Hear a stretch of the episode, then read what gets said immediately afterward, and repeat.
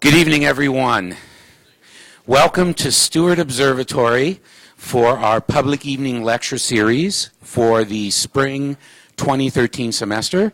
It's a beautiful night here in Tucson, Arizona. We also welcome those of you who are listening to this podcast on the World Wide Web via iTunes U or streaming from as.arizona.edu. So, this is the fourth lecture for our series. Uh, for those of you who have not been here to a previous lecture this semester, we are starting to compile a, an email list so that we can get you direct communication from Steward Observatory on the latest public talks and public events. So if you have not yet signed up for our email list, uh, at the end of the lecture, you can sign up. There's a sign up sheet on the table at the back that you can give us your email address and name, and we can make sure that we get you all public information uh, on events here at Steward Observatory. Uh, as well, there is a flyer. We have three more lectures, including our 90th anniversary celebration on April the 22nd. And I'm planning several fun things for that night, so I hope you can all join us on that night celebrating the 90th birthday of Steward Observatory. Uh, before we introduce tonight's speaker, I would like to remind those students who are here for uh, an assignment, I am the person who will stamp your notes or whatever verification form you have at the end of the question and answer period. I'll do it at this table down here. And second of all, it is a clear night. So the Raymond E. White Jr. reflector is open for public viewing. I was just up there. It's open and ready for business. If you've never been here before, it's the white building with the big white dome on top. It's the original Steward Observatory, the building that's 90 years old, and you're free to walk up two flights of stairs, and there are friendly undergraduate astronomy majors that will point the telescope to wherever you want to look at, as long as it's up in the sky. So, especially Jupiter's up tonight, so you want to make sure that you uh, look through that telescope if you haven't yet. Uh, we are very pleased tonight to have uh, Dr. Ann Sprague, uh, one of our colleagues from our sister institution across the street, the Lunar and Planetary Laboratory. Um, everyone makes a big deal about Pluto, okay? I know it was all in the news back in 2005. But I've always maintained that the most underappreciated planet is Mercury, right? Nobody talks about Mercury. Of all the naked eye planets, it's the one that's hardest to see. And if you can name all the planets you've seen in the sky with your own eyes, probably Mercury's the one that you haven't seen because it's hard to see. It's always near the sun. But yet, it holds a lot of mysteries. And so that's the reason why I invited Ann to give this lecture because uh, five years ago, we sent a mission to Mercury called the Messenger mission, and that was the first time we had sent anything to Mercury since the Mariner days of, of 1960s and early 70s. So uh, we learned a lot about the planet, and so I asked Ann to come here tonight to tell us the latest understanding that we have of the nearest planet to the Sun, Mercury. Without further ado, Dr. Ann Sprague. Oh, no, I have to tell you where she came from. That's right. Dr. Sprague received her bachelor's degree in geology from Syracuse University. She's an orange woman, right? Then she received a master's degree in astronomy from Boston University. And uh, she has spent a lot of her professional life doing, making telescopic observations, both from the ground and from the Kuiper Airborne Observatory, which in the 80s was this uh, uh, NASA uh, airplane that was up high in the atmosphere that was above the water vapor uh, to make uh, uh, infrared observations, long wavelength infrared observations of Mercury. And she is a contributing scientist to the MESSENGER program, and she is with the Lunar and Planetary Laboratory. She received her PhD right here at the University of Arizona in planetary sciences. Without further ado, Dr. Sprague.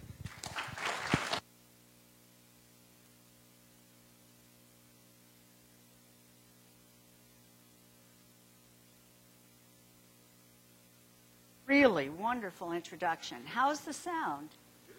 Good. All right.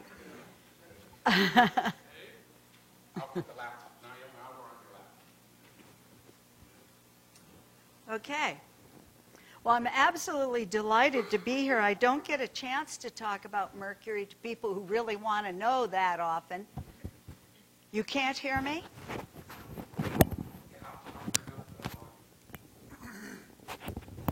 I have the microphone right here. Um, I will keep talking until we adjust the volume properly. How is that? Is that better? Okay, great. Thank you for pointing that out. Um, the messenger mission to Mercury uh, was designed, uh, built, and uh, launched all- it- through the Discovery Program, the NASA Discovery Program, which I'm, you probably know has sent several missions to Mars. Um, the PI of the, whoops, Tom, don't desert me. Just go ahead and click the trigger. I want to go back. Okay.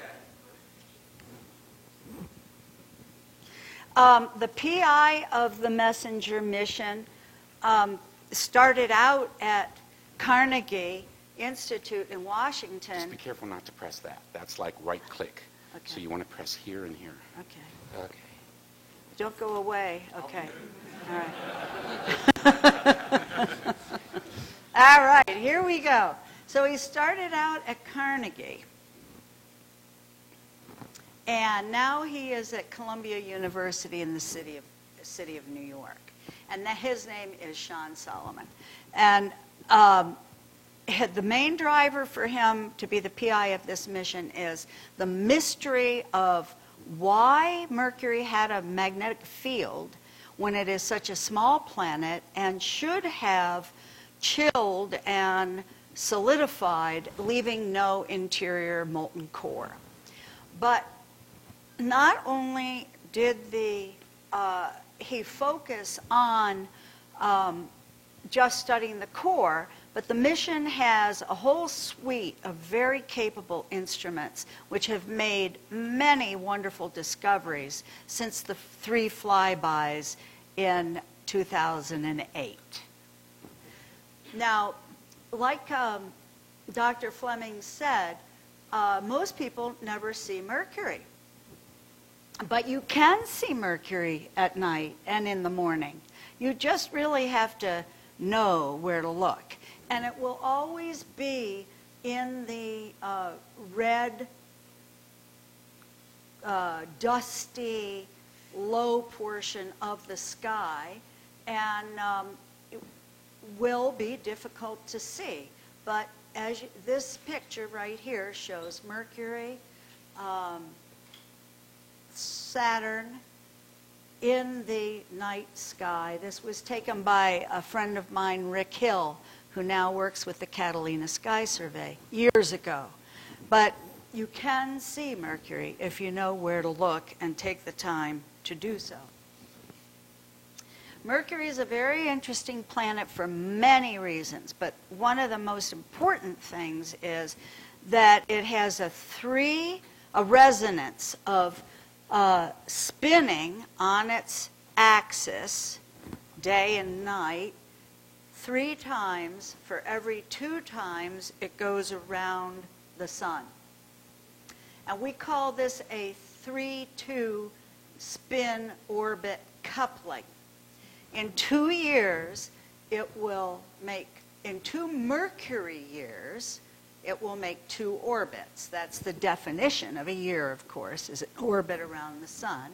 And it will make three rotations. But as a consequence of this peculiar way of spinning and orbiting, the same longitudes are always beneath the sun at perihelion. Perihelion is when Mercury is closest to the sun. So the same longitudes alternate. Zero degree longitude and 180 degree longitude are always under the sun when Mercury is closest to the sun. That means the temperatures at those longitudes are very, very hot. And conversely, the temperatures at 90 degrees longitude and 270 degrees longitude are always under the sun at aphelion, that is, when Mercury is farthest from the sun. So those two longitudes are cooler. I can't say they're cold because Mercury is only varies from 0.32 AUs to 0.46 AUs, where an AU is an astronomical unit. And you know, you probably, some of you know, an astronomical unit is the average distance of the Earth to the Sun. So Mercury's hot, and the Messenger spacecraft had to be designed to withstand that heat and to keep the instruments protected through the duration of the mission. From ground based observing, people were doing rather well about the time the mission began. In fact, um, very uh, clever astronomers with uh, small telescopes between oh, 20 and 24 inches we're starting to get images using image stabilization and a technique of taking rapid pictures very, very short and then co-adjusting them to stack on one another, we're starting to actually discover some of the features on the planet. And then along came Messenger and um, improved things in fact, improved things over the uh, Mariner 10 imagery that was obtained in the three flybys in 1974 and 1975. Up until Messenger, these were the very best images available. And Professor Strom, who's a professor emeritus from, uh, the, at the Lunar Planetary Laboratory, was on the Mariner mission to Mercury and um, studied these images, and he's also on the messenger mission to Mercury. And he's now getting to study the much higher resolution uh, images and multicolor images taken by messengers. So that's very exciting for him. He always used to say, Oh, I'm never going to live long enough to get on the messenger mission. But he did, and he's doing very well and really enjoying it. So, the primary mission, the primary orbital mission, um, is two solar days or four Mercury years. Um, a solar day, a day and night period on Mercury, lasts um, 167 Earth days. It's 86 days, Earth days of daylight, and 86 Earth days of nighttime. So it gets really, really cold, down to 75 Kelvin on the night side, and very, very hot at the subsolar point up to 725 Kelvin in the daylight. So the uh, a, lander would be a very difficult thing to do, and um, the spacecraft is in an orbit that uh, often uh, stays above the terminator, and then the and then the uh, planet uh, spins under it and the, the uh, solar panels always have to be toward the sun. And they protect the instruments.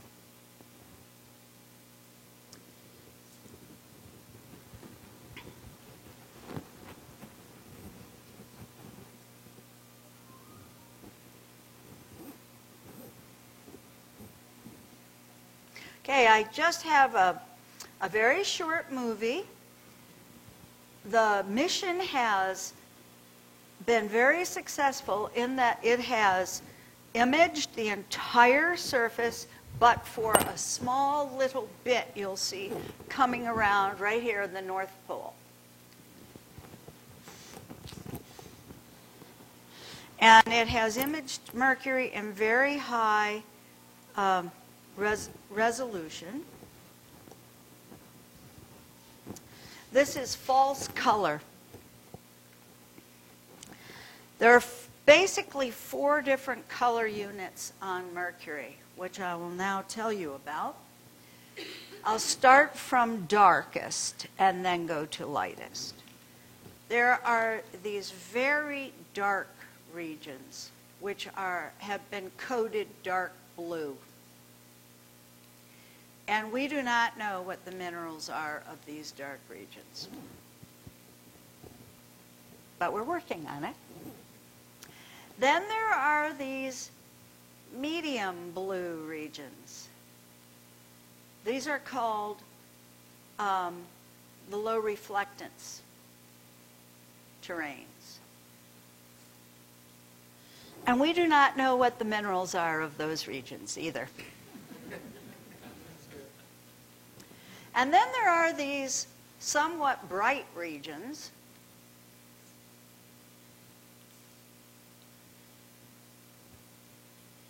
And we're pretty sure that there's a lot of plagioclase feldspar in those bright regions, and of the particular type of plagioclase of albite, that's the sodium-rich kind. And then there are these really, really bright regions here, here. What they are is fresh excavations from recent craterings. Oh, there's five types. I'll get the, so just the, look at these white ones right now. And those are fresh excavations. And we think, but we do not know, but we think that that is uh, excavation into a layer of enstatite. And enstatite is a magnesium orthopyroxene, which with no iron is bright white. And then there are these bright little orange regions, and they are pyroclastics.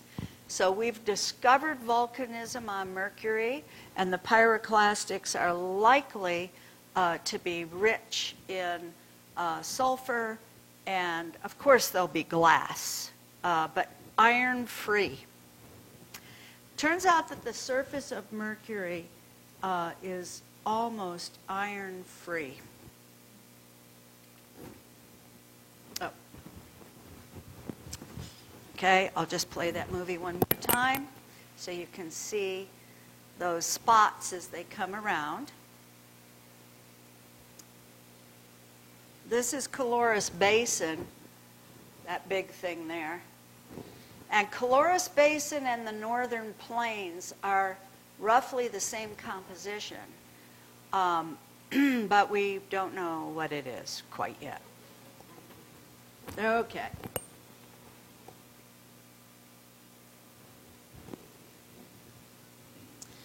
But a great deal of progress has been made. And I'll now take you through some of this progress. There was a raging debate after Mariner 10 as to whether the plains, the smooth plains, which occupy uh, 26% of Mercury's surface area, were volcanic or ejecta blankets because Mercury is highly impacted. And now we know that it's volcanism. It's lava flows, big lava flows. But the interesting thing is, is there are no shield volcanoes such as uh, there are on Mars. There are no uh, volcanoes like the Hawaiian chain of volcanoes on Earth. The, these huge lava flows come out of cracks, uh, scarps at, in Mercury's surface and flow over broad regions. We know that, there, that mercury is magnesium rich. So we can infer what, what the mineralogy is based on the fact that we know it's magnesium. And we know that from the X-ray fluorescence data, which I will be showing you soon. And minerals, silicates, I mean, it's a pretty good guess that Mercury's surface is silicate. Looks like it's a silicate planet. Um, so silicates with a lot of magnesium are uh, the, the most common one is pyroxene, that enstatite that I told you about, which is bright white if it has no iron. Well, then you might wonder why all those regions are so dark if they have a lot of enstatite. Well, they're so dark because there's something else we are not positive about yet, but it is not iron, which is making in them dark. And in the older units, it's only the really fresh units that are still white. Uh, mercury is so close to the sun and it gets all bombarded by uh, protons and, and heavy ions, uh, helium plus and hydrogen plus, and there's a lot of calcium ions coming from the sun and so forth. And the, that ion bombardment darkens the surface, even a nice white, fresh surface. Now, the name for um, the kind of rock that is largely magnesium rich lava flows is komatiite. Komatiites are made up of feldspar and pyroxene and a little olivine. And if there is olivine on the surface, it's a magnesium rich olivine. It's not going to have much iron in it.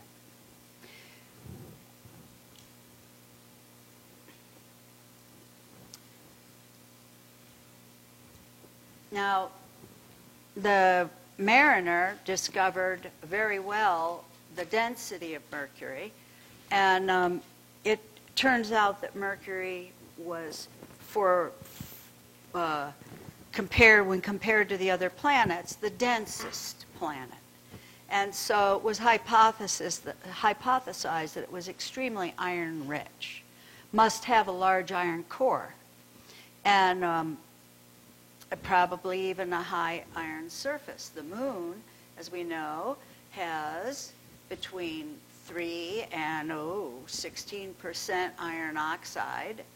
And uh, many people just assume mercury would be the same. But ground based astronomers knew that was not the case and um, published many, many papers about how Mercury's surface was iron poor and the signature of the well-known iron oxide Fe2 plus O band that makes a nice absorption at one micron just was missing.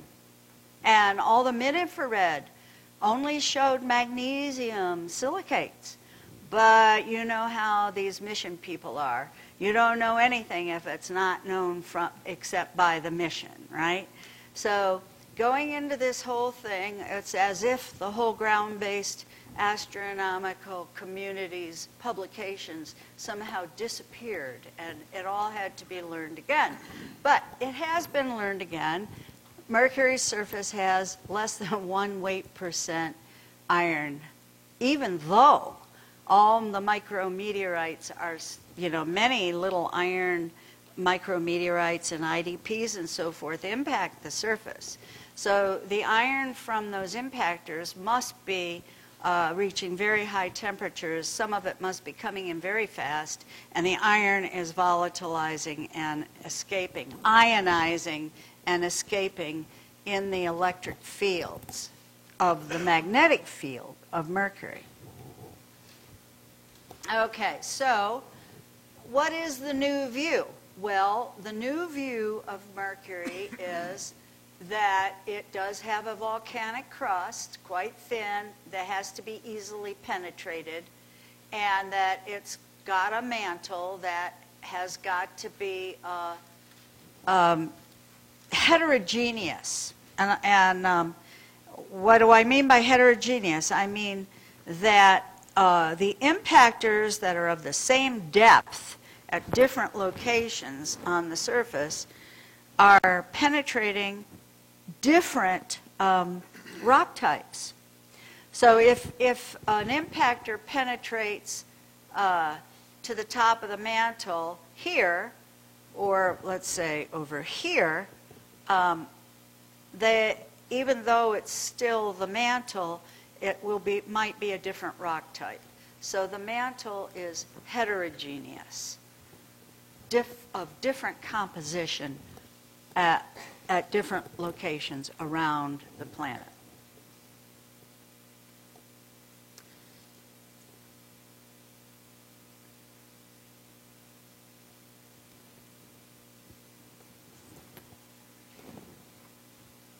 Now that there's imagery to actually study the uh, topology and morphology of the surface, um, one people can um, now actually discover uh, vents, some of these vents that I talked about. And notice that the terrain is quite flat. It's not like a, a, a true volcano like we have on Earth, like Mount St. Helens or something that you know, blows the top off and the, vol- and the lava flows down the sides and so forth. It kind of oozes out of vents, and flow directions have been defined, and basins, ancient um, impact craters have been uh, buried by rather deep lava flows. Some lava flows are as deep as several tens of kilometers.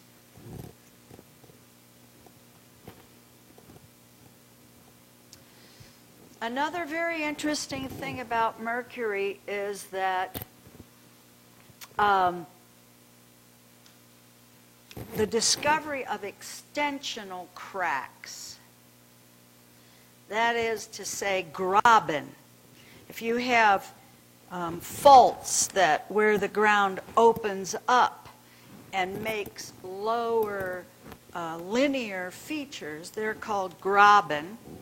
And Mercury has a lot of them, and that was not known until the higher resolution imagery came back from Messenger. In fact, it was a big surprise because what was known from the Messenger mission was that Mercury had when, had when it cooled shrunk and it had this huge scarp this huge fault where when it when it cooled and shrunk, the, you know, one set of rocks went over the other set of rocks and made this huge scarp around, oh, a, th- a third of the distance of the circumference of the planet. And so everyone expected many, many compressional features, but no extensional features. And quite to the contrary, uh, the imagery has shown that there are these extensional features, and many of these, um, well, there's not one in this picture, but there was one in this previous picture. Uh, these vents in the extensional features where the lavas came out quite uh, copiously actually.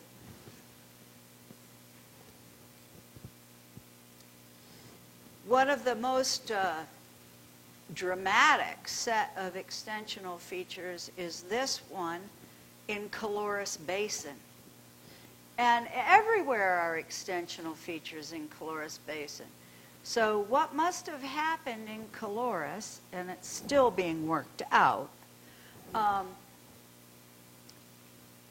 is that an enormous impactor came in,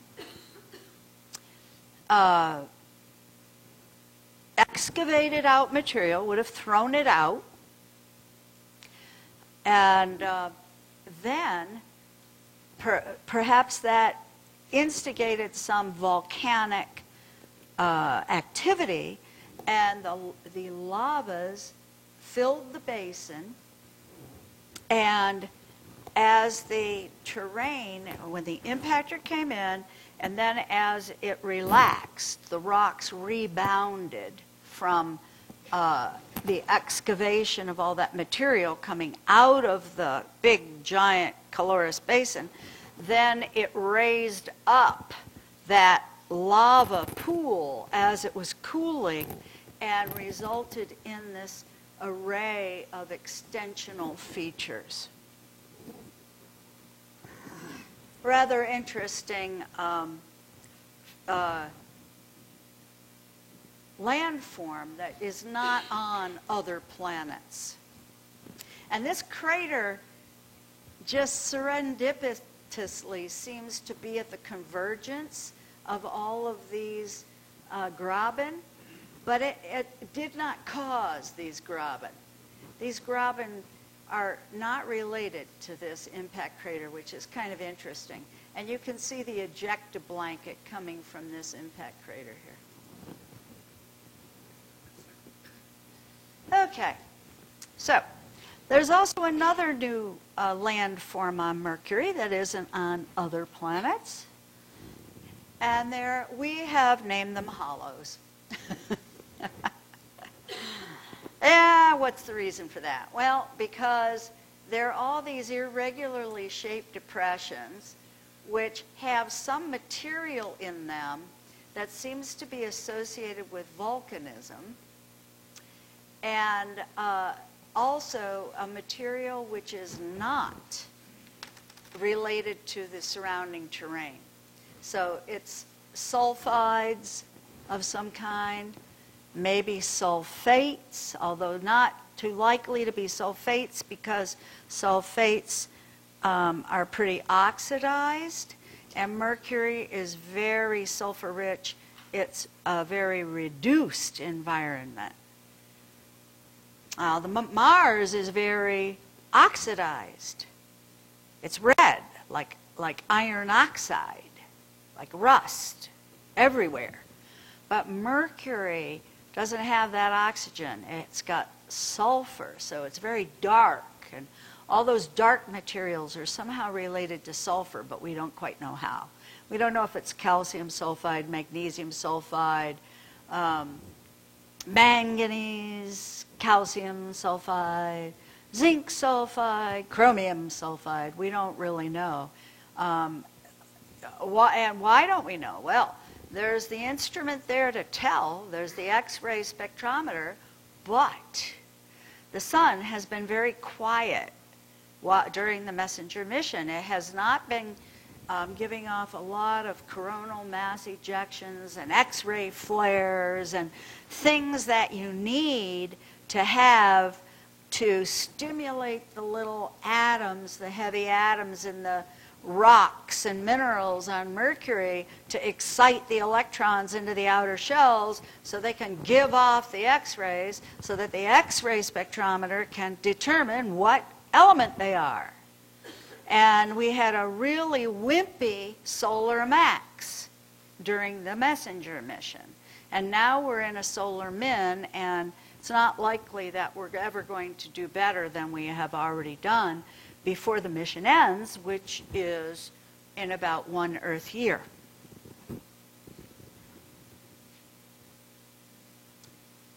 Okay, but all that aside, um, the high resolution imagery has been really marvelous uh, because the MDIS camera had 11 wavelengths uh, uh, filters, 11 filters, one calibration filter and 10 color filters.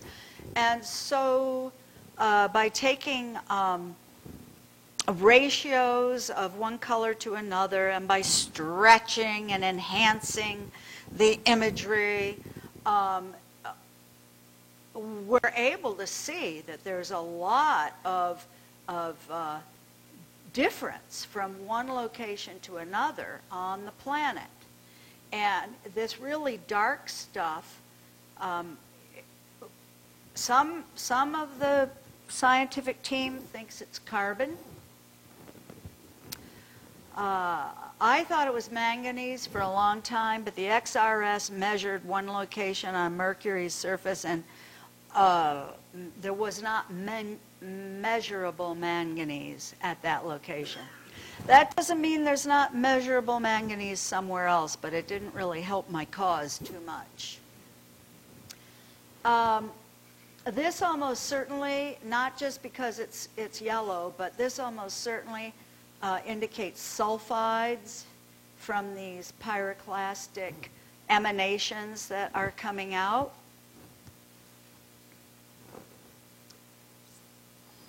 And um, we now finally, at this point, after a full uh, Mercury year, and we're into the second Mercury year now, uh, have maps. Not complete maps, mind you, but uh, pretty good maps of uh, major elements. This is the magnesium map. And these white dots are all of these hollows, these strange locations where uh, they are like Yellowstone almost. Have you, you know, if you go to Yellowstone and and only not with the geysers. There's no water, there's no hot water geysing out or anything. But you know how Yellowstone has those pits and holes and and um, and sulfur and other minerals, strange minerals. Well, that's that's what these hollows are like. Only you just have to eliminate the concept of anything that's oxidized. No water, no CO, no CO2. And um, I noticed that some regions, um, uh, this, this is plotting, these colorful maps are plotting the ratio of a major element, magnesium, to silicon. Now, the gamma ray spectrometer did, in fact, make a map of silicon, but the problem is there's no absolute calibration. So you just have to guess. You have to say, well, these are mafic minerals. These are minerals that have a lot of magnesium in them, and so probably the silicon is about 24 weight percent. And then once you do that, then you divide the signal of the other elements, like magnesium, by the signal of silicon, and then you can come up with a magnesium to silicon ratio, and this is 0, 0.16, 0.31, 0.47, 0.63, 0.78, 0.94.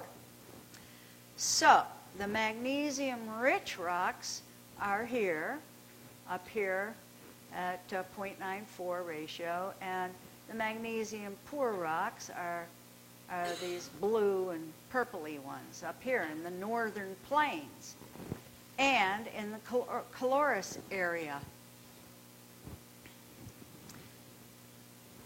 Now, this time, this map doesn't have hollows. This map just has the outlines of the plains, the smooth plains. So everywhere like that's a lava, lava flow or lava infill. This is, these are huge flows, huge lava flows. And then these are little lava flows and so forth, okay? Um, and this is the iron map. Now, this is where the ground-based astronomers would, you know, like to, told you so, but can't really do that. Except in a public lecture. okay, so this is the ratio of iron to silicon. And this is 0, 0.01, 0.02, 0.04, 0.05, 0.06, 0.07. The highest iron abundance is point, 0.06 in the ratio.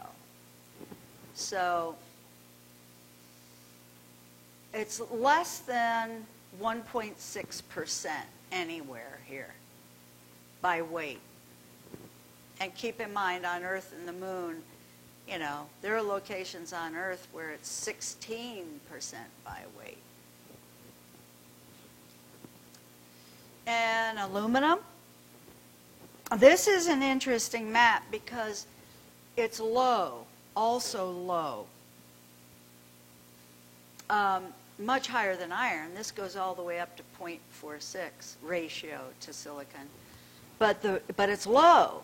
If you, if you were doing that at the moon, that number up here, instead of being, let's say this 0.38, typical on the moon would be much higher than that, four times that. And that's because lunar feldspar is calcium rich feldspar called anorthite. But mercury feldspar is sodium-rich feldspar called albite. And there's other types in between, which we won't get into. And the point is that if you've got sodium in the lattice, then it takes less aluminum to fill out the whole lattice structure. If you have calcium in the lattice, it takes more aluminum to fill out the feldspar structure. So a low aluminum sur- surface is highly um, indicative of a sodium-rich surface, which makes a lot of sense because ground-based astronomers have been looking at sodium in the exosphere of Mercury for, well, it was discovered in 1985 by Andrew Potter, who used the McMath Pierce Solar Telescope on Kitt Peak and a team of people who worked with him at NOAO. And I did my dissertation work on Mount Bigelow with a high resolving power echelle spectrograph studying the sodium and potassium in Mercury's exosphere. So, what's an exosphere? It's a very, very, very thin atmosphere. You know, the Earth's atmosphere is one bar. Mercury's atmosphere is a pico bar, or maybe five or six pico bars. Pico meaning 10 to the minus 12. So 0.000000012 1 bars. So it's very, very thin. About three ton trucks, three one ton trucks worth of sodium and two one ton trucks worth of potassium. All in ballistic orbits around the planet, coming from, probably, coming from that albite and coming from those sulfides, from those hollows. There's probably sodium in those sulfides. And um, but Messenger has discovered more things in the exosphere too, and we'll get to that. So maybe there's um, 10 picobars, but I don't know what 11, minus 11 is. Order of magnitude 10 to the minus 11? Does anyone know a name for that? I don't. okay. So, sort of a summary and, and an implication now. You must be wondering, like, oh, she's raging on about the composition of the surface. Why do we care? Well, we care why how Mercury formed. You know, it, it's it's the closest planet to the sun. It's a rock, a very unusual rock, very different than the Earth or the Moon. And um, you know, Pluto. Well, Pluto used to be a planet. Um, uh, the planets, the outer planets, are are uh, icy and filled with gaseous things like ammonia and nitrogen and um, and carbon dioxide and and um, in the gaseous state. Mercury. The big question is: Did Mercury form? close to the sun where it is, or did it form in the asteroid belt and get bounced into the inner solar system? Or is it a chip off of a larger terrestrial planet, like maybe a chip off of Earth or something? Well, I think it's looking pretty clear now that it's unique. It's not something that got bounced in toward the sun from out by Mars. It's nothing like Mars. It's nothing like Earth. It's nothing like Jupiter. So it looks like we do, in fact, have an end member planet. That's the jargon that planetary scientists use. You have Mercury at one end, and then you have the outer planets out there. Then you, you seek to explain why they all are as they are based on the distance from the sun. Well, one thing we've learned now is that Mercury is a lot like enstatite chondrites in its composition. Now, enstatite is that mineral I told you about, that magnesium-rich pyroxene that's white with no iron, and a chondrite is a kind of meteorite that has chunks of um, primitive material that's not been processed, and, and they're called chondrules.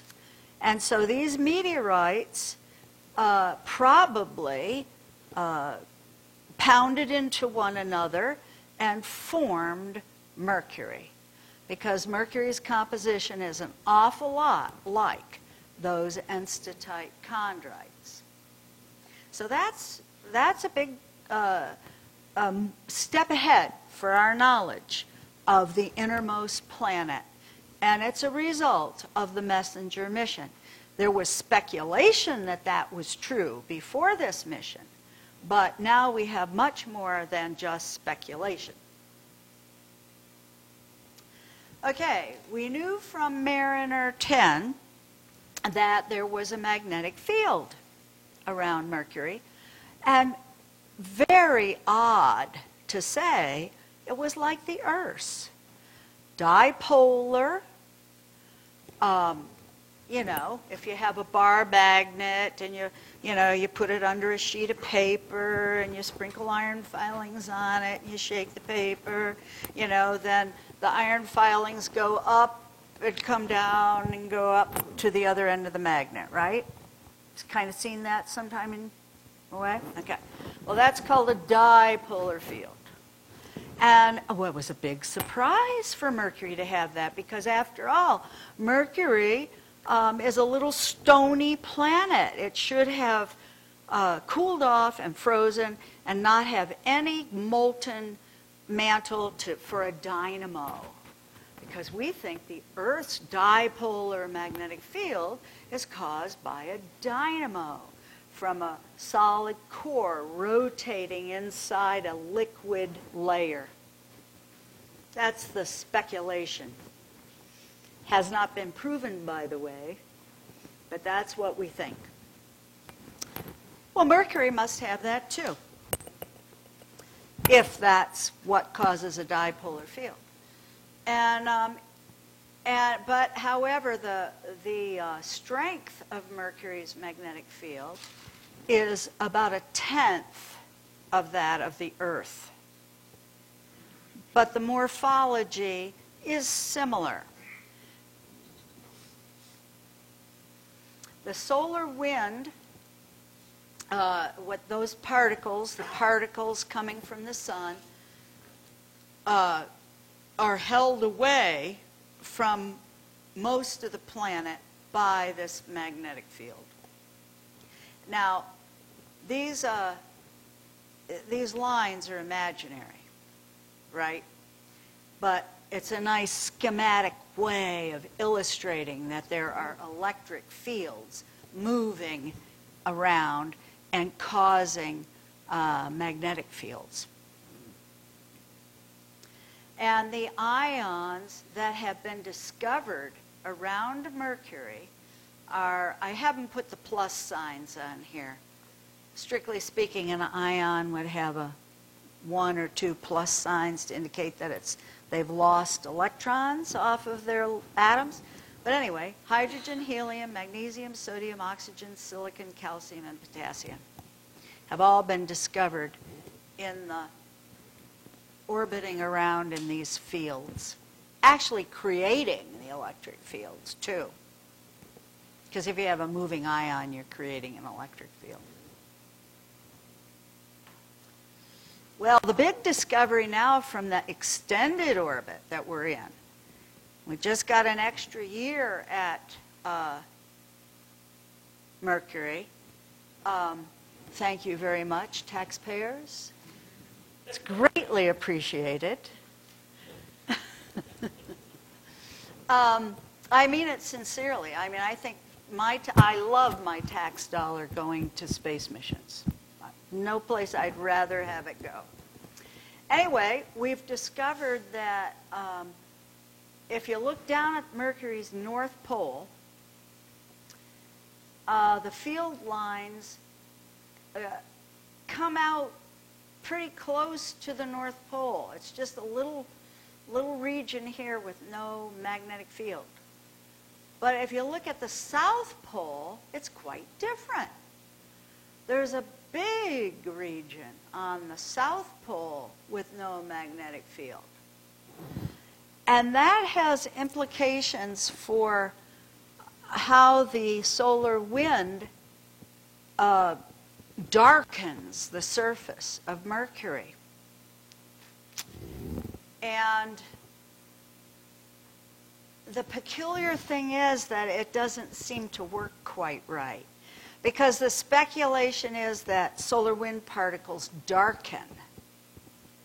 But the northern plains on Mercury are lighter than the southern plains, the albedo of them.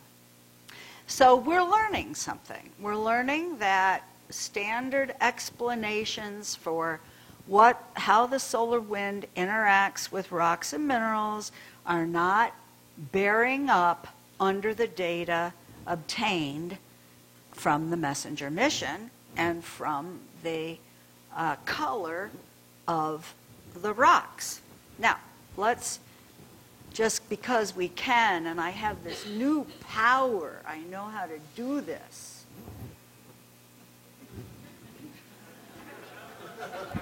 Hit the space bar. Ha! Thank you.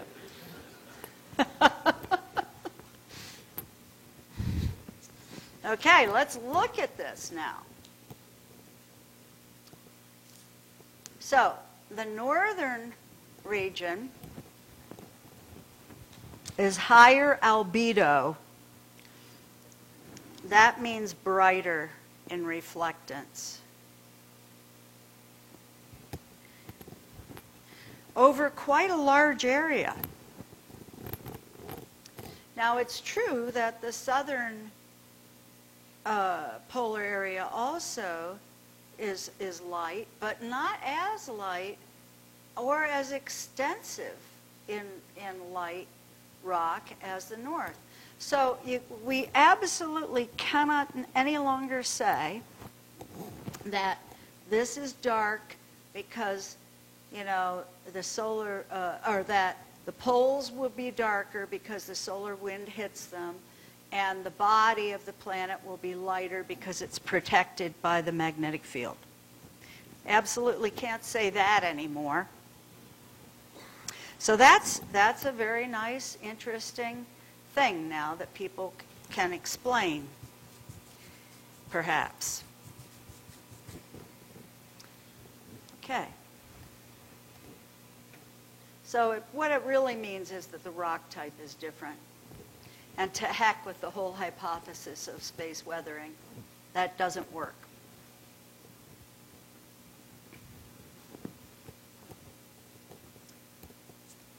Okay, now, the spacecraft also took um, measurements of the exosphere, had an instrument on it to take exospheric measurements, and they're very complicated. The, li- the, the way the instrument has to view the exosphere is very difficult, and there have to be very clever young people to analyze the data you know, really clever young people, young people who can still learn new computer techniques and and and um, you know design clever ways to to look at the data. So this is a sodium map. I told you about sodium being discovered right here at Kitt Peak, but the uh, messenger mission actually measured the sodium streaming out behind Mercury. And where it's bright green means the most brightest and most concentrated sodium atoms, and then it tapers off as it streams down behind the planet as the planet goes around the sun.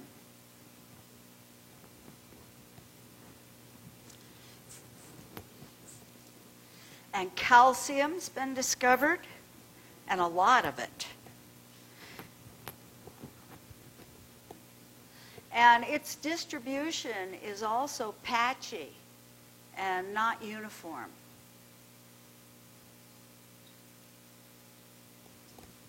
That's in the exosphere, not on the surface. And there are, there are two places it can come from. It can come from the rocks or it can come from the sun. The, sun actually puts out quite a lot of calcium and it, and it bangs under the surface, plants in the regolith, and then, and then um, as, the, as Mercury goes around the sun, it bakes out again.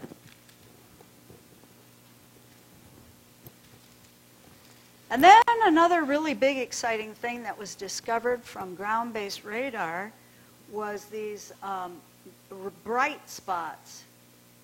They're shown here as yellow.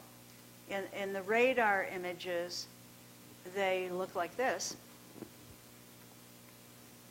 And um,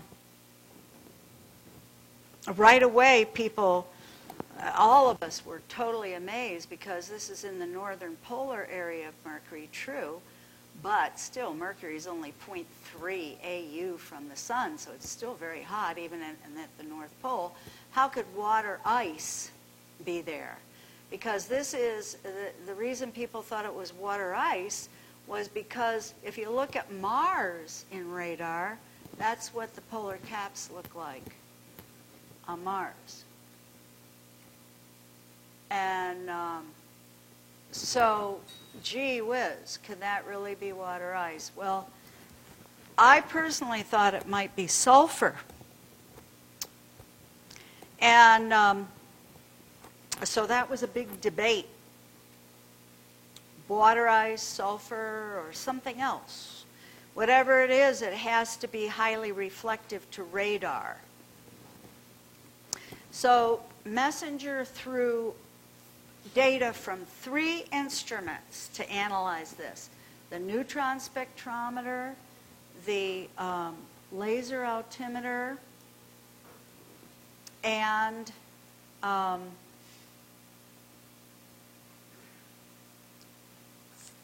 ugh, I'm blocking what the third one was right now. When I think of it, I'll tell you. Okay, this is the laser altimeter. And what it does is it, um, it has a time of flight. It measures the time it takes the laser to reflect off the surface. And it can do both reflectivity and topography. That's what this schematic is supposed to show a mountain range here, and the laser altimeter measuring it. And by combining the data from the laser altimeter and the um, the neutron spectrometer, uh, it's pretty looking a lot like water ice. And uh, water ice covered with carbon compounds, organic compounds, dark organic compounds. So maybe those darkest regions in those movies are organic compounds. Oh, that's just very hard to explain and um, very exciting. Uh, definitely worthy of another mission with a new suite of instruments to explain that. So it is looking like water ice covered with hydrocarbons.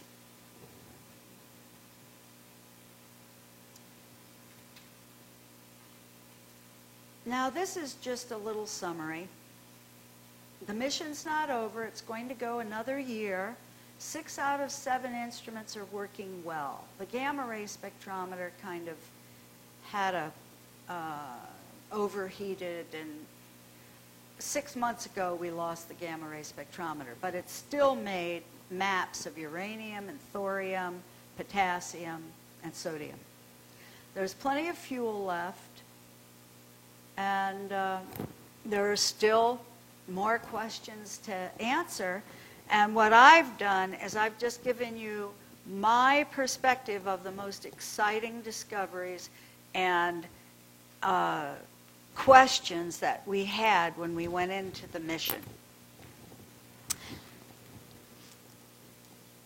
And I hope, I hope you learned something, and I hope you enjoyed the talk.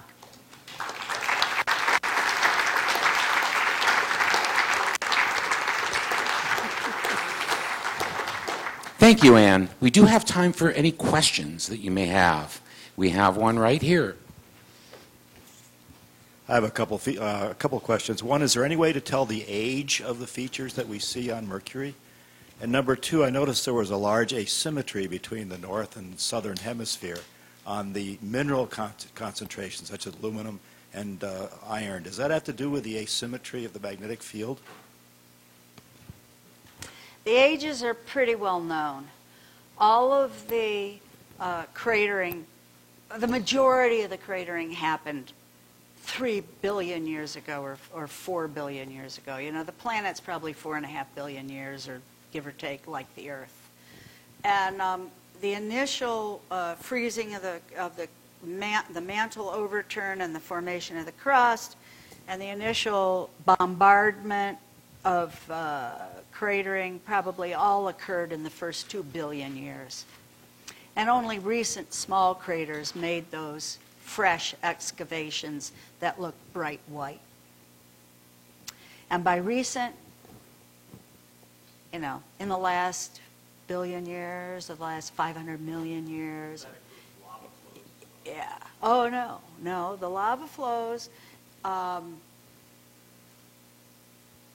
I would say, are between three and two billion years. I don't think we have any evidence for recent lava flows. But some of those pyroclastic vents and some of those hollows don't look so old. They don't have degraded edges. You know, they have sharp edges. But, you but, uh, but I don't know, we don't know how old they are. Now, the reason the X-ray maps look funny, or like there's a northern hemisphere and southern hemisphere difference, is only because that's all that got measured. Yeah, it's no data made, yeah, only the bright colors were data. Everything else was unknown. We have a couple questions here. You and then you. Pass this over to that gentleman. No, please, it's for the podcast. if you need this. Is there uh, much of an aurora of any kind? Um, in, in, a, in a strict sense, uh, yes. Strictly speaking, in that an aurora is an emission from electrons changing levels and giving off photons. Yes. But when you know how thin the atmosphere is, um, and it, I don't think it's thick enough to have an aurora in the sense of a terrestrial aurora borealis or aurora australis, because that's when you have charged particles streaming in the magnetic field and hitting the upper atmosphere and making the atmosphere like the nitrogen green glow and the oxid, uh, the ozone and so forth. Uh, and the Mercury's atmosphere isn't thick enough to do that. The, the emissions are uh, caused by um, uh, solar photons causing the electron excitement, not charged particles, I believe. We have a question here. Okay, I noticed when you're comparing the compar- composition of Mercury to other bodies that Venus was conspicuous by its absence. Is that due to the lack of data on Venus, or is it that similar to Earth? Um, Venus for sure has a lot of basalt flows. Now, the only reason I say for sure is because there was that Russian lander that pretty much got one measurement and a picture that looked a lot like basalt. Um, Mercury, strictly speaking, isn't a basalt in the true sense of the word. A basalt is feldspar, olivine, and um, pyroxene. And Mercury doesn't seem to have olivine. Okay, Venus um, has metallic rains on its mountaintops. Um, iron rains out and covers mountaintops and stuff. Now that, I have just told you everything I know about Venus's surface composition. and that's why it was conspicuously absent. Any other questions? Iron, iron metal, rain. Yes, we have another question here. Just a simple one. What is the strength of the gravity on Mercury as compared to Earth? 32 centimeters per second squared. And the, and the Earth is what, 988 centimeters per second Yeah. squared? Something like that? Yeah, we tiny. Is the Steward Laboratory Observatory involved in any way in the tracking of asteroids? Oh, yeah. Um, you know, maybe, maybe uh, Professor Fleming can answer that better than I can, but the Lunar and Planetary Lab has the Catalina Sky Survey, you know, which has been discovering asteroids for now, what, 10 years? Yeah. The, the primo, primo asteroid discovery center in the world now. up on Mount Lemmon. But in addition to that, there's the Space Watch program, which is still in existence, started by Tom Gehrels, and that's using the original Steward telescope, whose 90th birthday we're celebrating in April. In 1962, it was moved from this building right next door up to Kitt Peak. And that telescope is also dedicated to the Space Watch program, and it's looking for near Earth asteroids as well. So, the University of Arizona, through our Lunar and Planetary Laboratory, is re- really is one of the nation's leaders in sort of being our planetary, if not defense, but early warning system, Yeah. right, for any asteroids that could come close to the Earth. All right. Um, I would like to remind you that our next lecture is two weeks from tonight. That would be after spring break, March the 18th at 7:30. It will be Dr. Charlotte Christensen. She's one of our postdocs, postdoctoral fellows here at Steward Observatory. She studies how galaxies are made, and it will be a talk on the formation and how stars are created in galaxies and why we have galaxies that look different and why they form.